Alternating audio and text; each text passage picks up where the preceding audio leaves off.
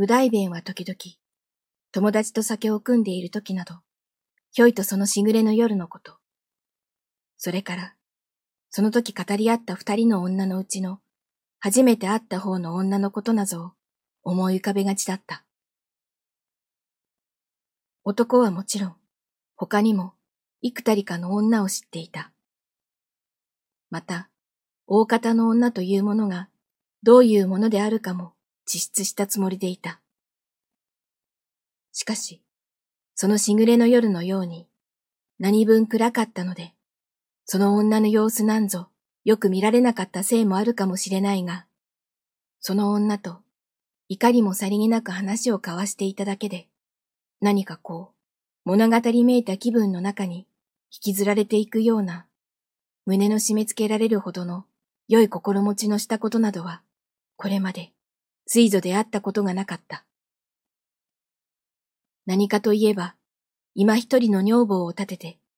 自分はいかにも控えめにしていた。そんな内輪の女の、そういう言い知れぬ魅力というものは、どこから来るのだろうかと、男は自問自答した。もう一度でいいから、あの女と、しめやかな物語がしてみたい。私の琵琶を聞かせたら、どう聞くだろうか。この頃になく、そんな若々しいことまで男は思ったりもしていた。しかし、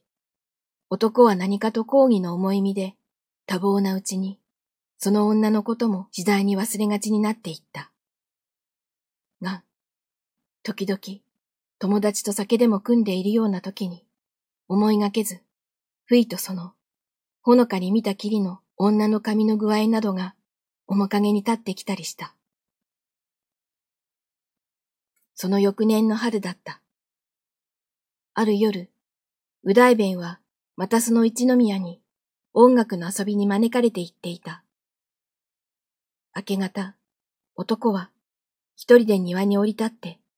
ほんのりとかかった細い月を仰ぎ、独協などをしながら靴音を忍ばせて、そぞろ歩きしていた。細殿の前には、長寿の匂いがヤギに強く漂っていた。男は、それへちょっと目をやりながら、